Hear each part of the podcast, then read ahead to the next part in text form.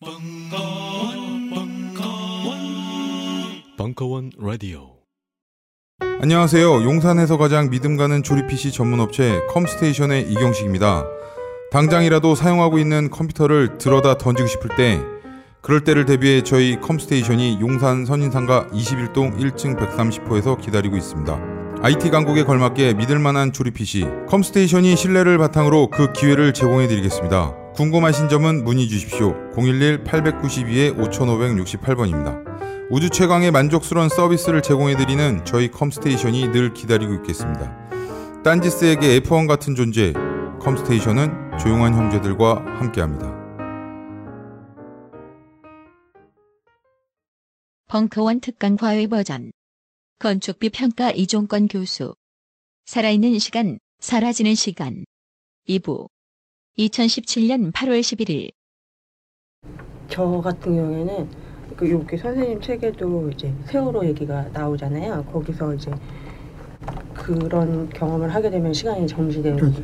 정지되는 제가 이제 살면서 그제 인생에서 내가 스스로 내 시간을 이렇게 정지시키고 그걸 반추하고 과거를 반추하고 이게 아니라 강제적으로 내 시간이 정지된 때가 두 번 있었던 것 같아요. 그 중에 한 번 이제 세월호인 것 같아요. 한 번 이제 개인적인 상실감을 겪었을 때였고 두 번째는 이제 세월호였는데 근데 그 첫 번째 경험이었을 때도 진짜 의미 없는 시간을 되게 오랫동안 보냈어요. 음, 그러니까 그것 어- 때문에 붙잡혔어요. 예, 예, 아예 부처, 진짜 정지돼 있는. 그게 어, 어느 정도 기간이었는지 지금 지나와도 얼마 동안 그랬는지 정확히 기- 계산이 안 될 정도의 그런 시간을 보내고 나서 내가 내 시간을 어떻게 보내야 되는지 그러니까 하루하루를 어떻게 보내야 되는지 그리고 나한테 얼마나 집중을 많이 해야 내가 어떤 사람인지를 진짜 많이 고민하게 된 생각인 것 같아요. 그러니까 내가 이러면 안 돼. 이런 주변 사람한테 이렇게 보이면 안 돼. 이게 아니라 나라는 사람이 어떤 사람이고 내가 잘 살기 위해서 그러니까 내가 잘 살아야지 주변 사람들한테 민폐를 안 끼치는 거지 내가 주변 사람들한테 잘해주는 거는 그건 별로 의미가 없고 내가 잘 사는 게 주변 사람들한테 잘하는 거다라는 생각까지 오는데 시간이 좀 걸렸고 그 다- 그때쯤에 이제 세월호 사건을 겪으면서는 내가 사회적으로 뭐는 충분히 정치나 사회나 이런데 뭐 관심을 가지고 열심히 음, 행동으로 할 수 있을 만큼 해왔다고 생각을 했는데 그 세월을 딱 겪으면서 아 내가 어- 아 어른이라는 인식을 못 하고 살았구나라는 생각을 들었어요. 그러니까 나이만 들었지 내가 어른이라는 생각을 못 하고 내가 굉장히 어른으로서 이- 잘못을 많이 했구나. 그런 생각이 들어서 그때가 좀 충격이 좀 컸었어요. 그 어른이라는 인식을 처음 하게 된 너무 큰 사건이어서. 그래서 그게 저한테는 제가 자발적으로 어떤 시간을 준 건 아니지만 저한테는 굉장히 큰 음. 그러니까 인생에서 그 여기서 뭐 브레이크 음. 그러니까 제가 브레이크를 밟은 게 아니라 음. 이제 어떤 이제 음. 사건으로 인해서 음. 인생에 어떤 그 브레이크 음. 타임이 생긴 음. 그런 거가 이제 음. 나라는 사람에 음. 대해서 좀 좀 더 정확하게 알게 된 그런 시간이었던 같아요. 근데 뭐 모든 사람이 그렇지는 않은데 이제 그 세월호 사건이나 한 개인적으로 정말 나에게 큰 충격이어서 그 시간에 딱 발목이 잡혀서 한치도 앞에 못 나가고 계속 그 생각만 하다가 시간을 보내는 사람이었어요. 그거 우리가 말하는 트라우마, 시간의 트라우마, 음. 트라우마인데 그 사건의 트라우마인데 그 트라우마를 치유할 수 있는 유일한 방법은 혼자서 그런 것이 아니라 그 트라우마를 말을 해야 돼요. 말을 하거나 표현을 해야 돼요. 끊임없이 사회화시켜서 말을 하고 표현하면요. 그것이 앞으로 나가게 되고 상실을 낳게 되고 영어로 sublimation이 돼요. 그래서 우리 안에 있는 폭력, 우리 안에 있는 슬픔, 우리 안에 있는 그 잔인, 우리 안에 있는 그 설명할 수 없는 그, 그 우리가 이길 수 없는 것들은 그림이든지 말로든지 글로 표현을 자꾸 하면요.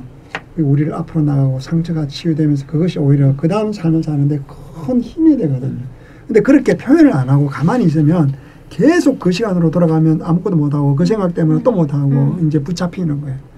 그래서 에, 제일 중요한 것은 우리의 상처, 우리의 폭력, 내가 저걸 죽이고 싶을 때, 저놈을 죽이고 싶을 때 그것을 생각만 하고 있는 것이 아니라 글로 쓰거나 그림을 그리거나 음악을 만들거나 표현하거나 사회화시켜야 돼요.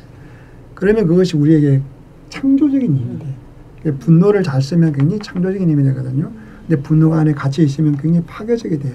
우선 내가 스스로 파괴되고 그다음 나를 둘러싼 사람을 또 해코지하게 되고 상처를 입히고 그래서 그것은 끊임없이 영어로 express를 밖으로 내보내야 돼요. 저희 할머니 연세가 86세 정도 되셨는데 최근에 내경색이 오셔가지고 음. 한쪽이 좀 불편하신 거예요. 그래서 막, 아유, 나 이제 난 다 살았어. 막 이렇게 하시면서 음. 이 재활을 너무 열심히 하시는 거예요. 음. 그래서 얼- 어디 또 치유 뭐 이런 데 다녀오셨는데 다녀오시더니 하시는 말씀이 나는 나이가 있어가지고 금방 안 난데 이 말씀 하시는데 어? 네 일주일 전에 들었던 얘기하고 너무 다른 말씀을 음. 하시고 이런 거에 제가 좀 쇼크를 받았어요. 음. 늘 듣던 이야기들이고 음. 늘 듣, 이렇게 많이 접할 수 있는 것들인데 제가 저한테 되게 강하게 온 거예요. 저한테 그러면서 이제 제가 하는 프로젝트에 있어서 제가 죽음을 음. 맞이하는 분들이 저희가 돌아가신다고 하잖아요. 근데 잘 생각해보면 별로 슬픈 일이 아닌 것 같아요. 그 돌아가시는 길에 좋은 길인 것 같거든요. 저 예전에 제가 되게 소중하게 생각했던 분이 돌아가셨는데 그때 제가 슬퍼하지 않았어요. 왜냐면 슬픔은 내 것이지 죽은 자의 것이 아니라는 생각이 들어서 나의 이기심으로 그분을 보내드리기가 싫어서 음. 그런 적이 있었거든요. 그래서 저희 할머니 또 연세 드시는 거 보면서 뭔가 죽음에 대한 프로젝트를 하는데 그래서 생각한 게 마지막 공간이에요. 근데 시- 오늘 얘기를 들으면서 그게 마지막 시간일 수도 있다는 음. 생각이 들었어요. 그러면 그게 무엇일까? 그러니까 저희가 살면서 항상 보금자리를 이렇게 고무무탈하며 살고 저는 이제 건축 설계를 하는 사람인데 공간 살아있는 사람들을 위한 공간을 계속해서 하는데 마지막 가는 순간이 내가 살아있는 그 지점이라고 했을 때 우리가 필요한 공간 아니면 그 공간에서 내가 가질 수 있는 시간이 무엇일까 뭐 이런 거 요즘에 고민하고 있어요. 네. 그 프로이드는 이제 말년에 접어들면서 그 쾌락의 원칙을 넘어서서 이 죽음의 충동, 죽음의 본능을 얘기해 죽음의 욕망 그러면서 삶의 목적은 죽음이다라고 얘기합니다. 그때 죽음은 인간답게 죽는 거예요. 인간답게 죽기 위해서 우리는 사는 것이다. 혹은 죽음이 강렬하기 때문에 죽음이 들어왔기 때문에 우리는 삶의 의미를 부여하고 삶을 더 강렬하게 산다. 우리는 죽을 수밖에 없는 존재라고 하는 것이 우리를 더욱더 살게 만드는 이 시간을 소중하게 만드는 우리가 피- 영원히 산다고 생각하면 삶 자체가 무의미해지거든요. 그런데 세상이 점점점 그렇게 돼가는 것 같아요. 얼마 전에 구글 프로젝트에서 500년 수명 프로젝트를 내세웠잖아요. 음, 근데 500년 프로젝트라는 거는 사실은 어떻게 생각하면 영원히 산다는 거예요. 500년. 근데 엊그제는 또 뉴스가 어떤 게 나왔습니까? 사람이 젊어지는 것을 실험을 통해서 성공했어요. 그러니까 수명이 점점 줄어드는 것은 뭐 DNA 텔로미어라고 하는 건데 그게 점점 짧아지면서 죽거든요. 그걸 그 줄기세포를 넣으니까 길어졌어요. 그래서 조로증 환자는 20년 살면서 죽거든요. 그래서 순식간에 빨리 할머니가 돼서 할아버지가 돼서 20살을 못 넘기고 죽는데 그 사람이 그걸 하니까 얼굴이 점점 거꾸로 젊어지는 거예요. 세포도 젊어지고. 음. 그러니까 노화가 아니라 거꾸로 젊어지는 것을 성공했어요. 그래서 이미 구글은 사실은 그 임상 실험을 거쳤는데 얼마 전에 뉴스가 나왔어요. 그러니까 어떻게 생각하면 우리가 이제 평생 살지도 모를 정도로 여기에 후쿠야마가 아까 말하는 1990 몇 년에 자기가 쓴 거를 비판할 때 이미 인간은 과학기술에 따라서 유전자 등등등등 해서 21세기는 이제 20세기는 물리의 시대라 그러고 21세기는 그 생명, 예, 생명학의 시대, 그 뭐라고 그러죠? 그 시, 그 생물학의 시대라고 그러는데 그때 이미 200년, 300년 분명히 산다라고 생각을 하고 있었던 거예요. 근데 이제 구글 프로젝트는 500년을 내세웠잖아요. 그러니까 수명이 20세기부터 계속 늘어가고 있잖아요. 매년 늘어가고 있어요. 우리가 늙으면 또 앞에 가 있고, 늙으면 또 앞에 가 있고. 그래서 이 속도는 사실은 어떻게 될지 가늠할 수 없어서 더더욱더 우리에게 죽음이라고 하는 것들이 약화될 가능성이 많고, 그래서 삶 자체가 오히려 더 무가치해질 가능성이 훨씬 많아요. 죽음이 격렬해짐으로써 내가 만약에 오늘 하루밖에 못 산다 그러면 오늘 하루가 얼마나 가치 있고 생생하게 가치 있겠어요. 그냥 시간을 보낼 수가 없잖아요. 정말 내가 하고 싶은 것을 위해서 살 거예요. 그러니까 정말 그런 죽음 자체를 격렬하게 수용해서 받아들일 수 있도록 삶을 위해서 사실은 죽음의 공간이 필요한 거예요. 그러니까 건축도 뭐 stereotomic한 tectonic은 건물이 땅으로 막 꺼지는 듯한 이런 느낌 있잖아요. 막 꺼지는. 그다음 하늘로 날고자 하는 anti-gravity가 있고 이 두 가지가 tectonic한 요소가 있는데 이 두 가지를 극점으로 말하자면 우리 속에 여기도 나와 있지만 어마어마한 슬픔의 순간이 슬픔이 갑자기 슬프지 않게 느껴지는 순간. 슬픔으로부터 이렇게 벗어나 초월하는 순간. 굉장히 기쁜데 그게 왜 기쁜지 갑자기 이 벗어나는 순간 그 초월의 시간들이 생기면서 우리에게 생명력이 생긴다고 그래요. 그러니까 그런 것처럼 이 변정법적으로 극점을 향해서 이쪽이든 저쪽이든 이렇게 강도를 높이는 것이 생명 혹은 이런 것들의 그 의미나 가치나 시간들을 생생하게 만들어주는 어떻게 보면 이게 디자이너가 할 일이기도 하거나 우리가 또 공간을 그렇게 써야 될 일이기도 하거니와 하는데 그 시간과 공간의 문제나 삶과 죽음의 문제는 그렇게 접근해 두, 두 개가 대립돼 있다라고 보는 것은 나는 잘못된 거라고 생각하는데 삶의 반대는 죽음이 아니라 나는 삶의 반대는 지겨움 같아요. 권태. 이 시간을 권태롭게 보내는 것은 정말 삶에 대한 모독이면서 삶에 대립된 것이지 죽음이야말로 삶의 친구인 것 같아요. 예, 죽음이 삶의 반대는 아니라 이 무료한 시간, 어쩔 줄 모르는 권태로운 시간, 이 시간을 흘려보내는 시간, 이게 바로 중요한 사소한 걸로 시간 보내는 것이 바로 죽는 거예요. 그 다음에 살아있지만 내가 살아있다라고 하는 이걸 못 느끼는 열정에 소멸된 시간들. 그러니까 열정이라는 것은 근본적으로 무엇에 대한 사랑이에요. 인간을 사랑하든지, 문학을 사랑하든지, 지혜를 사랑하든지, 색감을 사랑하든지, 맛을 사랑하든지, 사랑을 계속 끌고 나갈 수 있는 사랑의 눈을 가지고 있어요. 인간은 게 인간의 삶의 목적은 어찌 보면 사랑하는 거예요. 아름다운 것을 사랑하고, 사랑한 것을 사랑하고, 참된 것을 사랑하고 사랑하고자 하는 마음의 그 열망들을 계속 우리가 이게 살펴가면서 가만두면요 이게 서글어져요. 어떤 것도 저절로 챙겨나가지 않아요. 이게 챙겨야 돼. 챙긴다라는 뜻이 그런 거거든요. 그냥 내버려두면 녹슬거든. 매일 닦고 쳐다보고 생각하고 이게 순간순간을 살아있게 만드는 중요한 일종의 생활 실천이면서 일종의 난 의례라고 생각돼요. 리추얼. 삶을 그렇게 살아야만 충실하게 살 수 있는 거거든. 그러니까 제일 나쁜 것은 이제 습관처럼 습관적인 기억, 습관대로 사는 거예요. 해오던 방식으로 사는 거야. 아, 별 생각 없이 하는 거야. 이렇게 하고 저렇게 하고 뭐 근성으로 들렁들렁하고 야 전화할게 하고 전화 안 해. 나 그런 놈 제일 싫어. 전화할게 그러고 전화 안 해. 어, 어, 언니 한번 보자. 밥 한번 먹자. 연락 왜 그런 말 하는지 몰라. 나 그럼 짜증이 나. 어, 그런 놈들을 두 다시 만나기 가 싫어. 그러면 쑥 지나가. 그럼 기다리는 놈은 뭐야. 또 안 기다려야 돼 사실은. 나도 건승으로 알았어 하고 끝나야 되는데 이게 또 마음을 붙잡고 있어. 참 이런 시대가 좀 슬프기도 한데 그 반성해. 그럼 선생님은 최근에 습관을 좀 바꾸신 적이 있으세요? 아, 제가 이 책을 쓰면서 어, 뭘 바꿨냐면 제가 이거를 쓰면서도 제 스스로 생각을 했어요. 그럼 나는 살아있는 시간을 보내는가? 그 실천을 하나를 하기로 했어요. 이 책을 쓰면서 뭘 하냐면 내 전화기로는 누구도 방해를 할 수 없어요. 톡도 알 수가 없어요. 문자도 아. 알수 없고 아무도 내가 보고 싶을 때 보고 그때 이- 다 deactivate 시켜놨어요. 음. 누가 톡해도 나는 대답 안 해.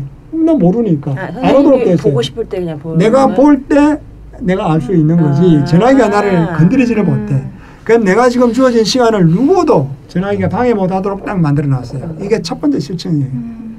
그러면 군대 가도 그렇거든요 어, 쫄병들 막 때려 그런데 대들은 쫄병은 나중에 안 때려요 그러니까 사람 봐가면서 하거든 저놈은 톡에도 처음에 대답 안 하냐 하면 아 저놈은 안 하는 놈이다라고. 생각해요 모든 사람들이. 그 저는 어떤 사람이 톡에도 직접 대, 그 적극적인 대답을 안 해요 왜냐면 좀 모르니까 문자 온 줄도 모르니까 내가 필요할 때 눌러서 어, 왔구나 그때 대답해요 그래서 이게 첫 번째 실천이에요 음. 내 시간을 절대 방해받지 말자. 아무리 사소한 시간도 내가 결정한다. 여러분도 아마 할 수 있을 것 같거든요. 모든 걸 deactivate 시켜놨어요. 근데 그렇게도 돌아가요. 아니, 근데 돌아가요. 저는 아, 그래도 상관없어요. 개인적으로 필요할 때 보면 또 대답하면 카톡이 돼요. 없어요. 응. 아. 카톡을 한 번도 카톡 안 하는 사람 내 주변에 딱 두 사람이 있어요. 한 사람은 마누라가 하면 안 된다고 해서 못하게 했고, 한 사람은 너무나 그 조직이 괴롭혀서 톡을 못하고, 음. 두 사람이 있어요. 근데 저는 시작을 한 적이 없어요. 사용을 안 했던 거예요. 카톡이 시작할 때쯤 제가 이렇게 음. 한국으로 이렇게 오게 되고 음. 그런데 지금도 외압이 엄청나요. 그렇죠. 해라고. 저, 음. 예, 그러니까 근데 저한테 하는 최악의 얘기가 너 너무 이기적이고, 음. 음. 네, 맞아요. 어, 예, 맞아요. 대중 그리고 피해를 준다 남한테. 음. 그래가지고 기다리니까. 스마트폰을 바꿀 때 제가 주변에서 다 그런 압박으로 네. 인해서 바꾼 거야. 음. 너하고는 뭐 투지니까. 네, 그때 투지는 안 네, 되니까. 너한테는 일부러 문자를 따로 보내야 된다는 거야. 네. 그럼 너가 너 하나만 바꾸면 다 편한데 이러면서 마지막까지 네, 그런 말을 들으면 어, 되게 어. 괴로. 근데 문자는 지금 날라올 거잖아요. 문자는 해요. 아니 근데 제가 그러니까. 말씀드리는 게 뭐라고 한다는 그 사람들이 그렇죠. 뭐라고 한다는 그렇죠. 지점이. 그럼 버티시는 거예요 그 상황을? 정말 나를 필요로 하는 사람들은 어떻게든 나한테 연락을 그러니까. 한다라는 아. 생각인데 이제 저 저랑 제일 친한 친구가 며칠 전에 저한테 엄청 뭐라고 하더라고요. 선생님 어느 정도 되시니까 이게 딱 되는데 저는 계속해서 이제 계속해서 그래도 음. 이제 그런 식으로 살면요. 그 친구가 아, 저 친구는 저런 사람이다라고 받아들일 건 그건 분명합니다. 사람에 따라서 달리 그거는 가능해요. 저 같은 경우는 음. 까라는 났어요. 까라는 났는데 저는 이제 나무 작업을 하고 작업을 하는 시간에는 전화도 못 받을 때도 있고 뭐 답을 못 할 때도 있고 이거를 끊임없이 주변한테 얘기해요. 근데 그 작업을 안 할 때도 답을 안 할 때가 있거든요. 그러면서 나중에 답할 때 어 작업하냐고 음. 음, 근데 지금 봤어 막 이렇게 아, 그렇게 하거든요.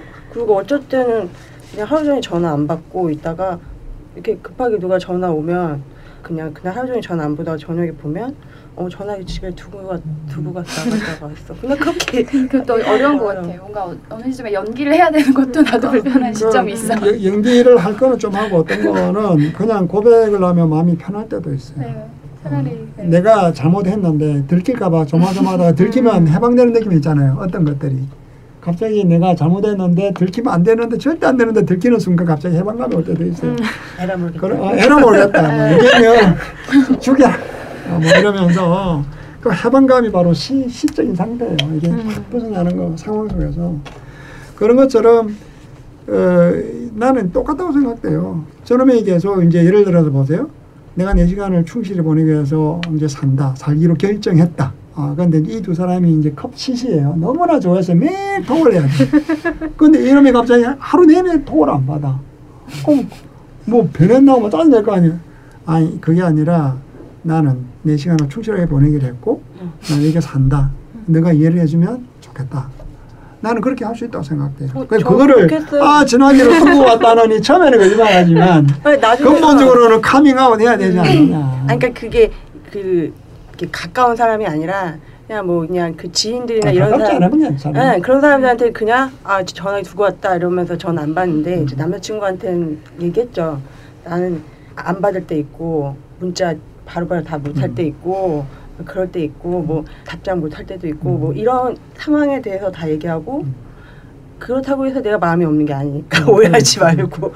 예, 그런 얘기 근데 처음에는 이해를 못 하더라고요. 음. 근데 그게 계속 얘기하고 그게 내가 진짜 진짜 그렇다라는 거를 알게 되니까 요즘에 이제 남자친구 되게 편해서 제가 문자 보내도 한참 있다 답하고 서로 편안한 그리고 사랑한다라고 하는 것은 상대방이 있는 그대로를 받아주는 게 아, 사랑이지. 맞아요. 맞아요. 내가 원하는 식으로 네가 안 맞춰주면 네. 사랑 안 하겠다면 사랑이 아닌 음. 거잖아요. 실제로는 뭐 이렇게 생겼지만 저렇게 생기고 사람이 모든 차원에서 고유한 게 있는데 마음에 들어온 거안 드는 거 있잖아요.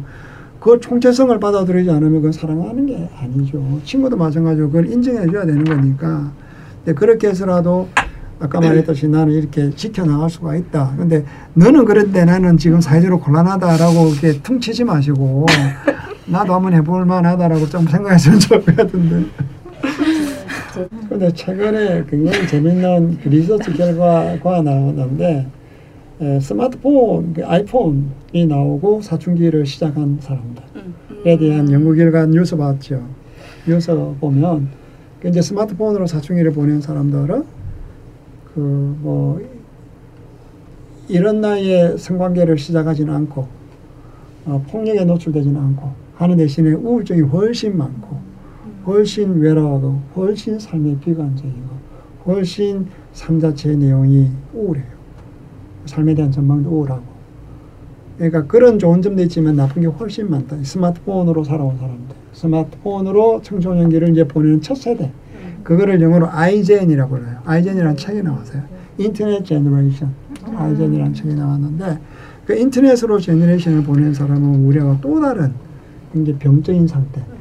예, 우울과 상실감과 인- 인생에 대한 모든 것들 접촉들이 없고 하니까 그런 뭐 거는 있지만 나머지 제가 너무 나빠서 어, 프로작 같은 약을 많이 먹고 우울증 그래서 우울증 그 먹으면 또 세로토닌이 생기 세로토닌에 또 문제가 생기잖아요 이런 뭐 부작용도 있고 저런 부작용도 있고 그런데 어쨌거나 첫 번째는 우리가 알다시피 이게 스마트폰의 중독 혹은 스마트폰에 예속되는 거는 좀 벗어나야 되겠다. 그래서 우리가 말하는 스몬비, 스마트폰 좀비처럼 전부 다 이것만 쳐다보고 있잖아요. 그러니까 톡은 그냥 대답 안 하면 짜증내고 이래서는 안 될 것 같아요. 그거는 진짜 폭력인 것 같아. 강제로 단체 카톡창에 그러니까. 초- 이렇게 초청해서 그러니까. 그건 진짜 너무너무 그러니까 여기 A 씨가 퇴장했습니다 하면 사람들이 싫어하잖아. 어, 예, 어, 왜 퇴장하냐고 어, 생각을 어, 하고. 누가 이렇게 해가지고 단체 카톡 막 와르르 이렇게 불러가지고 뭐 얘기하고 막 이러면 전 바로 이제 무음으로 해놓고 그냥 우선 아까 질문에 대한 대답이 그겁니다. 근데 우리가 갑자기 되게 웃긴 게 생각이 안 돼. 요즘에는 친구들이랑 술 마실 때 막 뭐 얘기하다가 뭐 단어 생각 안 나잖아. 뭐 예를 들어서 영화 얘기하는데 그 영화 있잖아, 그 영화 있잖아. 이러면 바로 스마트폰으로 그렇죠. 검색하잖아요. 예전에 술 마셨을 때는 뭐 얘기하다가 생각이 안 나잖아요. 그러면 친구한테 전화해. 음. 집에 있는 친구한테 전화를 해서 저, 너 지금 컴퓨터 앞에 있냐? 뭐 검색해. 그런 적이 있었거든요. 옛날에 술 마실 때. 근데 요즘에는 익숙하지 않으니까 바로 핸드폰을 검색하는 게 친구들이랑 술 마시다가 뭐 얘기하면 한참을 그래요. 그 뭐였지? 뭐였지? 음. 이러면서 한참 얘기해요. 나 누가 한 명이 얘기해요. 야 검색해보면 되잖아. 뭐 이러면서 세대를 알겠어 갑자기. 그러니까 근데 그게 대부분은 그 약간 어린 친구들이 그렇게 젊은 친구- 친구들은 바로바로 어 바로 그냥 찾아봐요. 바로. 이렇게 같이 미팅하고 있는데 순식간에 저기. 뭐지? 그러면 다 벌써 찾았어요. 그러니까 대화하면서 그냥 이렇게 서칭하고 뭐 이러면서 바로 뭐 이런 얘기 있고 저런 얘기 있고 근데 그게 너무 안 좋은 것 같아요. 네. 너무 산만한 것 같아요. 저도 옛날 어. 사람이라 그런지 말씀하신 대로 이렇게 있으면 이 순간에 그 사람을 한테 되게 음. 집중하고 음. 이런 관 그러면서 관계가 생기는 그런 게 설명할 수 없는 관계가 있는데 너무 산만한 거 얘기하면서 찾고 찾고 그러니까 대화의 질이 너무 네. 떨어지는 거야. 근데 그 음. 친구들은 그렇게 생각 안 해요. 그 네, 네 다른 것 같아요. 그러니까 누가 그랬대 어디에 검색해 보니까 이렇게 나와 막 이렇게 얘기를 하는 거야. 그래서 지금 주제 얘기를 하는데 서칭을 해가지고 그 얘기를 하니까 이 대화의 질이 되게 많이 떨어진다는 생각이 요즘 되게 들어요. 물론 다른 개념이긴 하지만 이제 21세기를 20세기에 사르트르부터 해서 실존주의 철학들이 휴머니즘이라고 하는 걸 만들었어요.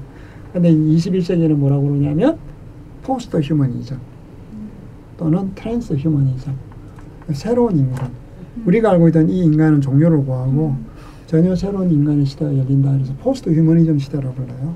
posthumanism 시대는 우리가 예컨대 뭐 키가 작으면 키가 크게 만드는 유전자도 가능하고 어, 범죄 성향이 있으면 범죄 성향도 얼마든지 없앨 수 있고 아까 말한 우리가 그 불만족 때문에 문명이 진보됐는데 불만족 있는 사람에게 프로작을 주면 불만족이 사라져 불평 불만이 없어서 어, 이게 사라지고 그래서 그거 니체는 이제 마지막 인간이라고 불렀어요.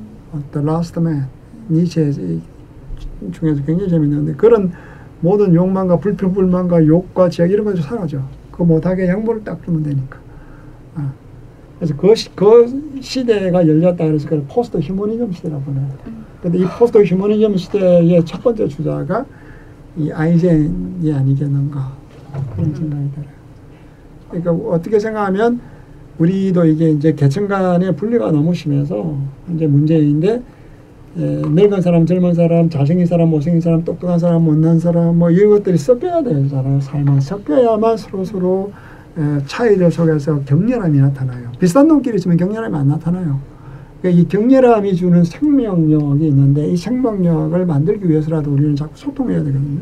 그러니까 늙은 사람, 키 큰 사람, 못난 사람, 어, 어린 사람 근데 선생님처럼 내가 나이가 많으니까 생각하시면 안 되고 나나 너나 지금 500년 안에서는 아무것도 아닌 거예요. 500년 안으로 계산하면 그 차이 그 차이 아무것도 아닌 거예요.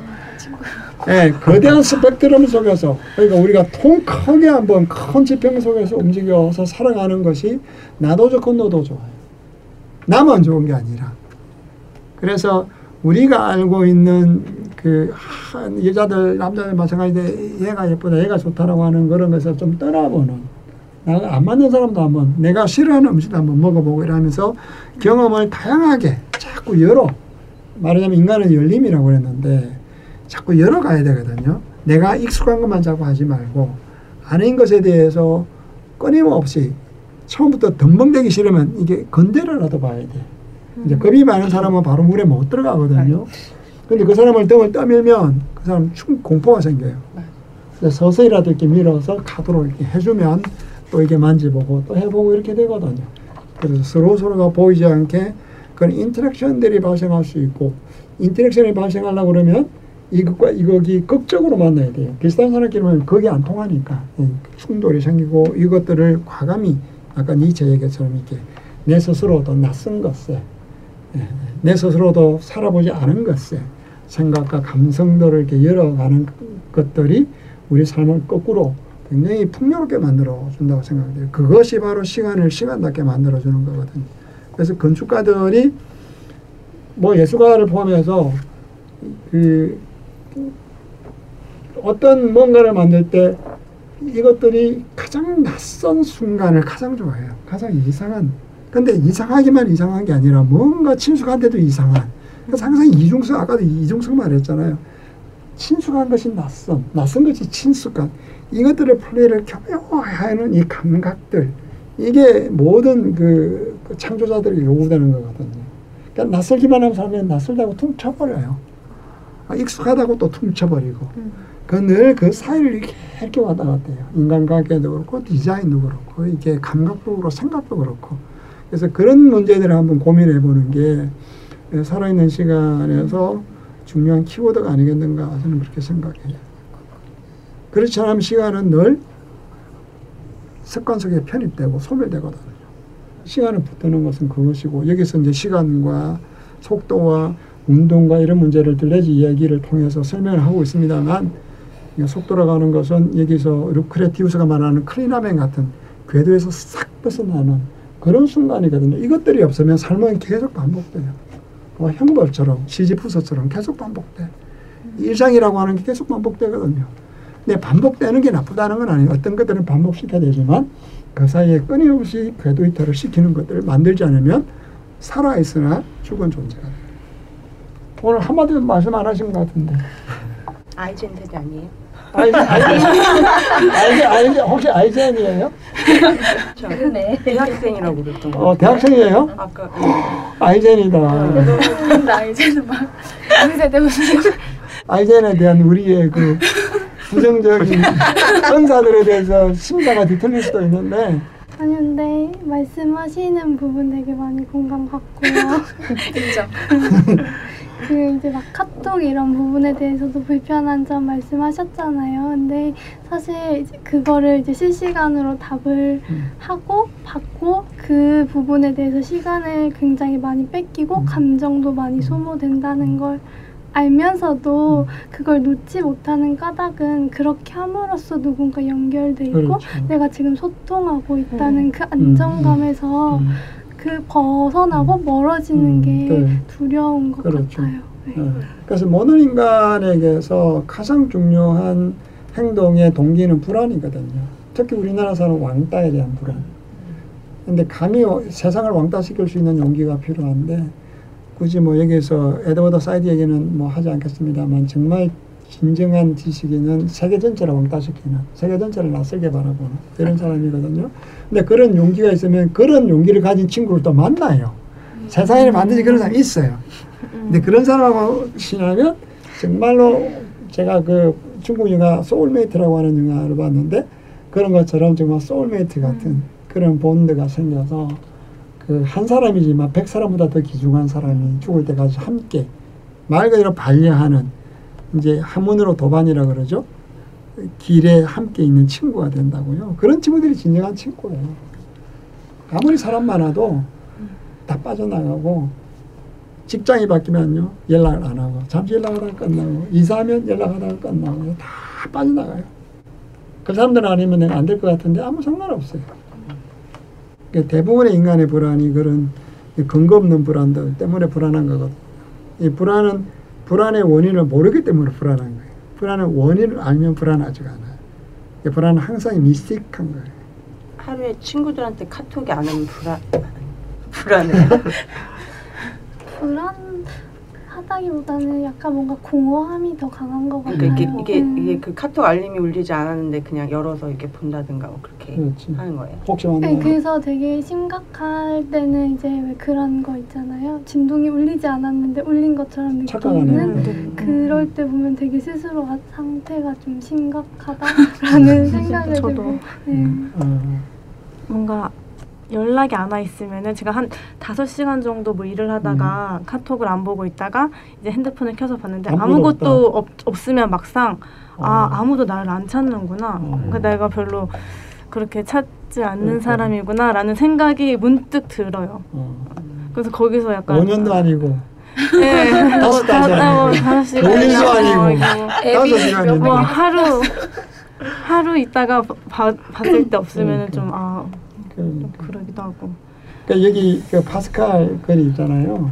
인간의 모든 불행은 홀로 고요히 네. 방 안에 있을 수 네. 없는 것 때문이다. 홀로 가만히 있어도 되거든요. 그, 그 고독할 수 있는 능력을 키워야 돼요. 우리 모든 사람은 죽을 때 혼자 죽어요. 부모도 같이 죽는 것도 아니고 죽는 자리는 무조건 혼자예요. 근데 그 고독의 시간이 너무 길어지면은 견뎌요. 견디다 보면 맷집이 늘어요. 처음부터 갑자기 늘지는 않은데 4시간 견디면 뭐 5시간 견디고 이러다가 하루도 견디고 2시간 견디면서 그 고독한 시간에 내가 내 걸 하게 돼요. 이제 그게 싫으니까. 이제 안 기다리게 돼요. 그래서 기다리게 되면 마음이 자꾸 외로워지는데 안 기다리면 안 외로워져요. 맞아. 그건 굉장히 독특해요. 외로운 것은 기다리기 때문에 외로워요. 기대하기 연, 때문에. 연 습이 필요한. 연습이 필요하죠. 그래서 그게 니체로 말하면 자기 예술. 우리 삶 자체를 예술로 만들고 나를 내삶 자체를 예술가로 만들어. 이런 예술이 아니라 삶 자체를 예술로 만드는 자기 예술의 기술이 이게 이제 니체뿐만이 아니라 푸코도 마지막에 말년에 자기 예술에 대해서 굉장히 큰 시간을 보내고 그러가 그러다가 남기고 죽었어요. 제대로 못하고. 우리 내 자체를 하나의 예술가로 멋지게 예, 살고 내 시간 자체, 내 삶 자체를 예술 작품처럼 훌륭하게 바꾸고 가꾸고 이렇게 해야 되는 거예요. 그러려면 어떻게 돼서 그, 그 파스칼처럼 몰입을 해야 되거든. 내 작품을 내가 만들어야 되고 나에게 생각을 해봐야 되니까. 근데 너무 이게 네트워크 세, 세계 속에서 네, 네트워크 속에서 이게 존재감을 느끼면 네트워크가 사라지면 나는 아무것도 아닌 거니까. 그럼 네트워크에 의한 효과가 되니까 나는 존재하지 않는 거죠. 내가 네트워크를 만들 수가 있는데 네트워크가 나를 만드니까. 그러니까 좀 어려운 말로 구조주의죠. 그죠? 주체가 구조의에서 생기니까. 외로움하고 고독함하고는 다른 것 같거든요. 그렇죠. 네. 이제 그 키에르케고르가 외로움과 그 고독을 구분을 해요. 키에르케고르 그 정의가 그 굉장히 나는 흥미롭다 생각하는데 외로움은 홀로 있는 상태, 홀로 있음이 고통스러움. 홀로 있는 것이 슬픈 상태, 홀로 있는 것이 부정적인 감정을 만들 때 그를 외로움이라고 불러요. 고독은 영어로 솔리티드죠. 홀로 있음이 나에게 중요한 가치가 될 때, 홀로 있는 시간을 생산적으로 쓸 때, 홀로 있는 시간이 필요할 때 이런 모든 시간을 고독이라고 불러요. 그러니까 우리는 사실은 고독해져야 되는 거지 외로워지면 안 되고 고독한 존재끼리 서로가 소통할 수 있으니까 아까도 말했지만 내가 고독한 친구 한 명만 있어도 나도 고독하니까 얼마든지 얼마든지 고독을 넘어서고 외로움을 넘어설 수 있어요. 그리고 가면 갈수록요 이제는 텔리 소셜리즘 시대가 돼요. 텔리 소셜리즘. 그것은 뭐냐면 내가 옆에 있는 이 실제 아날로그한 body가 아니래도 이게 인터넷을 통한 그 친밀함을 충분히 공유할 수 있거든요. 그 요즘 뭐 스카이프도 있지만 정말 그 이상을 넘어설 수 있는 친밀함을 정말 고독한 존재가 어디 있더라도 그래서 굳이 내 옆에 있는 사람 아니래도 전 세계를 앞에 두고 살아간다면 그건 별일 아니다라는 생각이 들어요. 그 홀로 있는 것을 견뎌낼 수 있어야만 내가 창조적인 뭔가를 해낼 수 있어요. 그리고 정말 프로들은요, 프로가 되기 위해서는 고독하지 않으면 프로가 불가능해요. 고독을, 고독한 시간이 없으면 프로가 될 수가 없어요. 혼자 머무는 시간, 혼자 작업하는 시간, 혼자 책 읽는 시간, 혼자 사색하는 시간이 없으면요, 프로는 불가능해요. 월급쟁이나 공무원은 모르겠지만, 프로로서의 삶은 불- 완전 불가능해요. 근데 때로는 이제 고독할 때도 외롭기도 하고 그렇죠. 그 두 개가 왔다 갔다 하지만 그래도 이제 그 시간을 좀 더 자기가 달래는 기술이 생기는 거예요. 사람은 정말 그 독특해서 아, 이렇게 하면 죽을 것 같다 그러시면 안 죽어요. 사람 잘 안 죽어요. 근데 어이없이 죽죠. 이거는 자기 예, 어리석거나 디프레션에 빠져서 죽는 거지 정신만 건강하면 안 죽어. 그러면 선생님은 그 아까 고독하고 외로움이 이제 왔다 갔다 한다고 했을 때그 외로움이 왔을 때 고통이 왔을 때 좀 스스로 극복하는 그 방법. 극복하는 방법을 나는 이제 많이 찾아서 거의 외로운 시간이 없어요. 옛날에는 많이 외로웠는데요. 그럴 때마다 정말 내가 좋아하는 일을 더 많이 하고 좋아하는 일을 더 벌려놓으니까 외로운 시간은 거의 없고 고독한 시간이 더 많아서 잘 살고 있다라고 하는 확신도 들고 어, 그리고 이렇게 살다 죽어도 좋겠다는 생각도 들고 그 하나의 팁을 주신다면 고독과 마주. 아니 사랑하는 거를 사랑하는 것을 많이 만들어야 돼요. 내가 음악 사랑하면 음악을 많이 준비하고 영화를 좋아하면 좋아하는 영화를요. 그 세상에 영화 볼 만한 영화들이 얼마나 많거든요. 세상에 뭐 예를 들어서 뭐그 베니스 칸 수상한 작품들 다 찾으면 다 찾을 수 있어요. 지금 인터넷이니까 그거 보면 또 즐겁고 내가 좋아하는 것들을 자꾸 이제 이게 모아두면서 해나가면 그게 또 내가 뭔가 생산하는데 또 자료가 돼요. 내가 글 쓸 때 자료가 되고 친구하고 얘기할 때 자료가 되고 가르칠 때 자료가 되고 그래서 내 삶이 이게 이제 순환을 하게 되면 선순환이 되는 거죠. 그렇게 되면 그래서 근본적으로 내가 살아가는 실천 속에서 내가 사랑하는 것에 맞물리면 내가 좋아하는 일을 사랑하고 사랑하는 일을 또 하게 되고 이렇게 맞물리면 외로운 시간보다는 고독한 시간이 되어서 생산적인 시간이 되는 것 같아요. 그 사랑하는 것을 제가 이- 저희가 이- 알아야 되잖아요. 어떤 대상이든 어떤 뭐 상황이든 공간이든. 근데 그거를 얻게 되는 그 과정이 되게 그, 그 노력이 좀 필요한 거 아니에요? 노력보다는 자기 열정을 먼저 노력으로는 되는 게 아니고 어, 내가 알고 있는 가장 아름다운 사람을 떠올리면 베트란드 러셀이에요. 음. 베트란드 러셀이라고 하는 사람은 수학자이면서 철학자인데 노벨 물리학상, 아 노벨 문학상을 받았어요. 그 사람의 에, 생각이나 삶의 실천이나 다른 저서들이 에, 예술 문학의 큰 자양분이 되었다. 그래서 이 사람은 거의 100살 가까이 살았는데요. 에, 이제 말년에 자서전이 찾아보면 있을 거예요. 내 삶을 이끈 세 가지 강력한 동기가 있었다. 세 가지 강력한 열정이 있었다. 이렇게 얘기하면서 이제 고백을 해요. 첫 번째는 에, 지식에 대한 탐구. 나는 끊임없이 뭔가를 알고 싶었다. 이거보다 더 알고 나면 마음이 더 세상을 잘 볼 수 있으니까. 예를 들어서 건축을 하는 사람은 건축에 대한 공부를 끊임없이 하는 거예요. 건축에 대한 책을 보고 시- 공부. 그러니까 지식에 대한 탐구, 그 탐구욕, 그 열정, 그 평생을 나는 뭔가 더 알고 싶었다. 두 번째 열정은 사랑에 대한 열정이에요. 사랑하고 싶다. 그 사랑하는 순간은 내가 모든 생명을 바쳐도 좋을 정도로 기쁘도록 사랑이 올인했어요. 그래서 이 사람은 에, 그 당시 영국에서 이혼을 이 사람이 두 번인가 세 번을 했어요. 그러면 이 사람은 그 이제 이, 이, 그 비도덕자로 이게 이제 낙인 찍히거든요. 근데 과감해, 굉장히 용기 있게.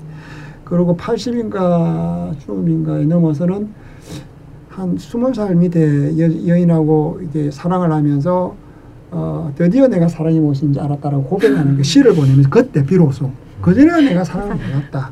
이 사람은 줄기차게 사랑을 하기 위해서 끊임없이 여자를 만나고 시간을 올인했어요. 그러니까 공부를 어마어마하게 하면서 탐나는 대로 사랑을 하고 그리고 이 사람은 이제 그 두 개는 나를 항상 나를 땅에서 하늘로 사랑도 그렇고 지식도 그렇고 이제 세속으로부터 멀어지게 하는 거니까.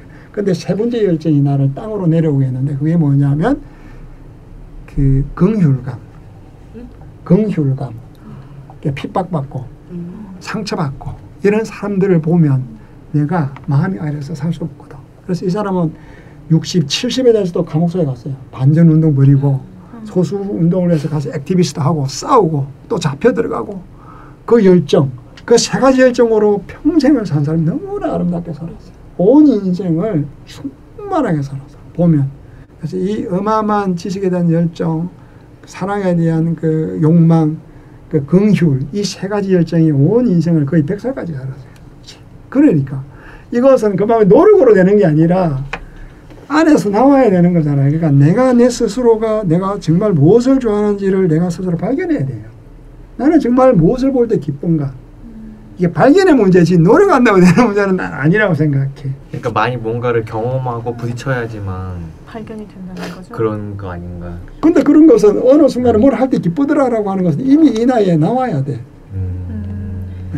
예. 여자를 만났을 때 기쁘다든가 누구를 사랑할 때.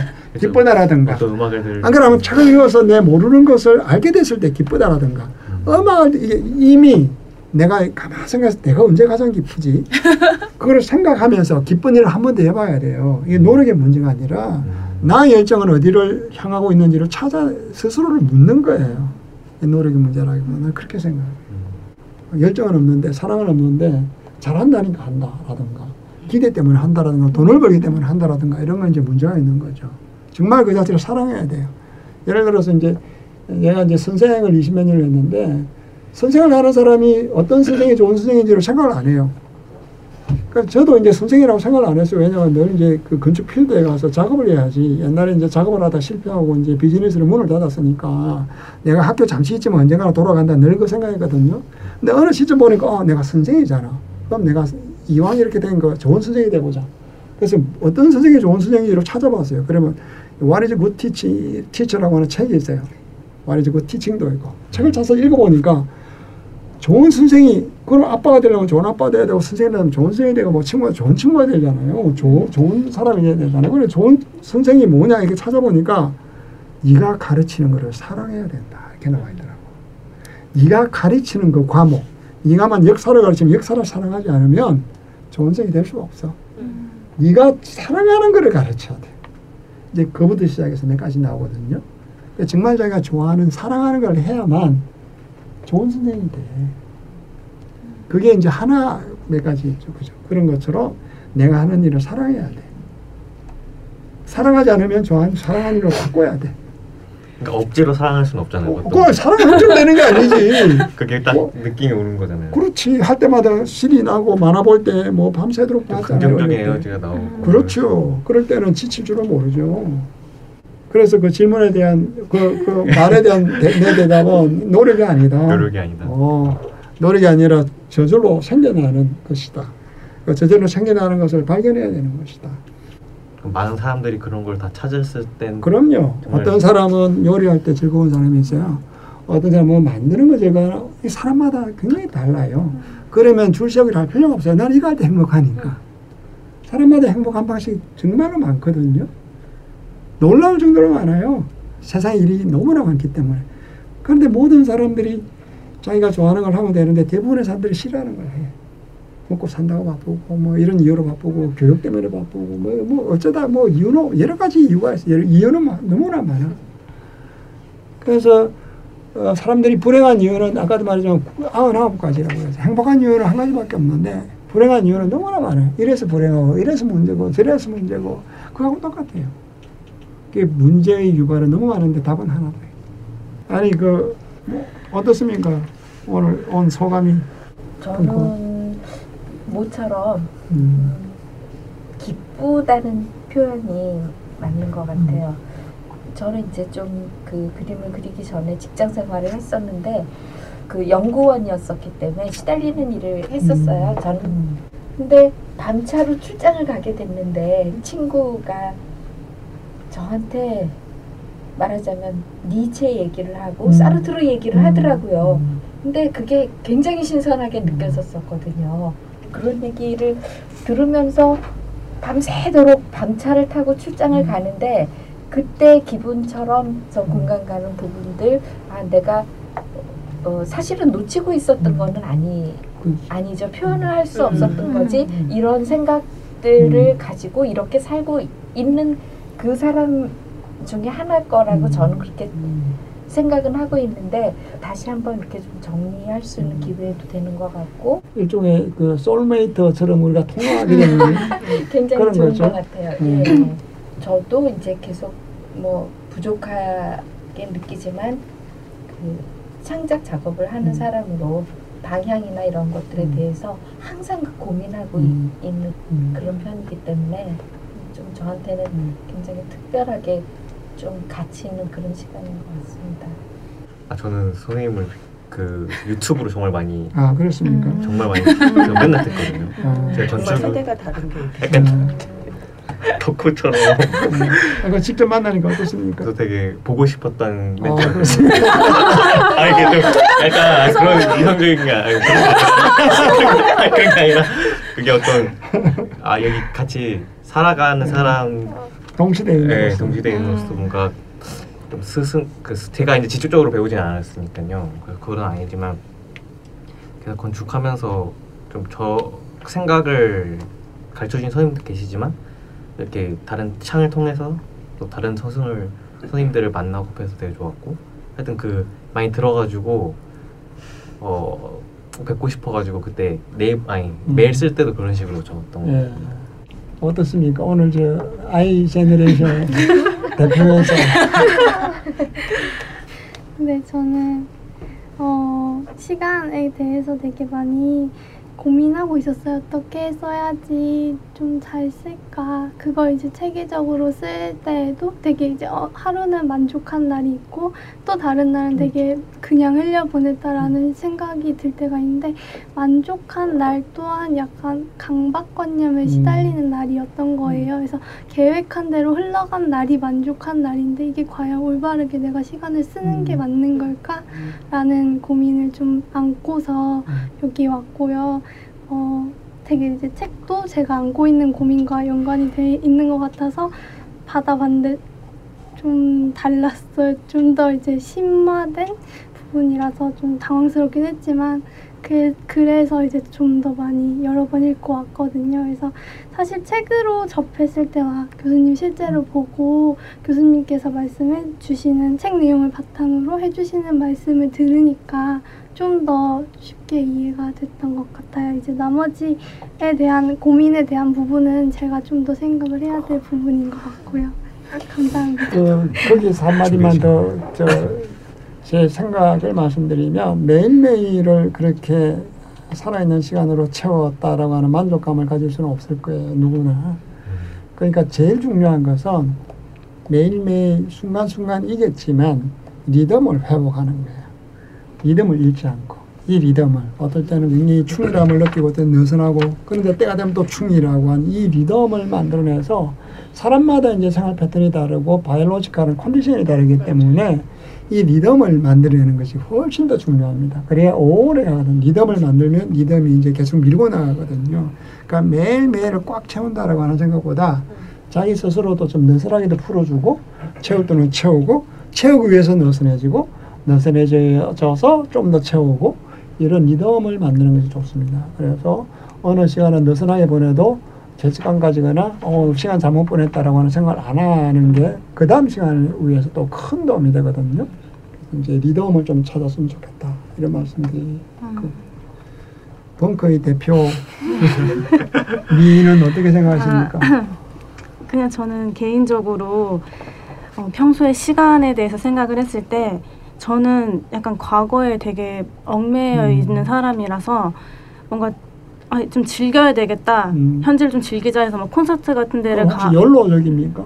네, 아니 그런 건 아니, 아니 죠. 네 그런 건 아닌데 음. 뭔가 콘서트 같은 데를 가도 뭔가 그 자체를 좀 즐기지 못했던 음, 것 같아요. 왜냐면 뭔가 음. 과거에 얽매여 있어서 어, 뭔가 어. 못했던 것들에 대해서 뭔가 렛고 해야 되는데 네 뭔가 이렇게 보내버려야 예, 예, 되는데. 보내야 되는데 그게 아니고 아 음. 내가 지금 여기에 있는 게 맞는 건가라는 음. 생각이 들면서 아 내가 지금 사실은 이 시간에 이 다른 걸 해야 되는 거 아니야라는 음. 생각이 자꾸 드는 거예요. 집중이 근데 안 예, 되고. 집중이 안 되고 그래서 이제 음, 그. 현재를 못 즐기고 음. 결국 이제 후회로 남고 그, 자꾸 이게 악순환이 됐는데 선생님 책을 읽고 좀 나름 시간에 대해 많이 좀 정리를 했던 것 같아요. 아 음. 뭔가 내가 생각했던 게 이게 생각만 있었지 뭔가 이렇게 간략하게 정리된 글을 보면 되게 뭔가 희열 같은 게좀 생기고 그래서 되게 뜻깊지 않았나. 네. 예, 혹시 다른 분 말씀하실 게 있습니까? 팀장님 뭐 하실 말씀 없어요? 그거 써서 지겹고 아, 아닙니다. 한마디 하시죠. 화면을 너무 잘 봐주세요. 야, 이렇게 찍어도 저렇게 찍어도. 아유, 참 갑자기 또뭐 이두 번다 립서비스 예요. 대충 마무리할까요? 네, 수고 많았습니다. 네, 고맙습니다. 감사합니다. 선생님 평소 때보다 저는 선생님 다른 강연이나 이렇게 discussion 할때 가끔 가서 보는데 오늘 되게 nice하시는 저는 사실 되게 이렇게, 이렇게 좀 소규모로 해서 좀 intense한 거 되게 기대했는데 오늘 제 모, 뵌 저도 모습 중에.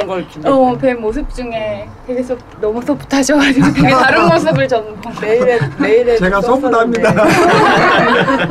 약간 그 대학원 때 막 그 강렬함과 치열한 막 약간 이런 걸좀 네. 오랜만에 느껴보고 싶다고 메일을 썼었는데 막 존댓말 쓰시고 막 이러는데 좋게 말씀해 주시고 끝까지 들어주시고 논점에 비껴나가는 말하면 말하면 그냥 바로 짜고. 전 되게 통쾌하거든요.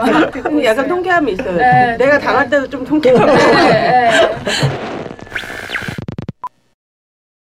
이 강연은 벙커원 홈페이지와 앱에서 동영상으로 보실 수 있습니다. 벙커원, 벙커원, 벙커원 라디오.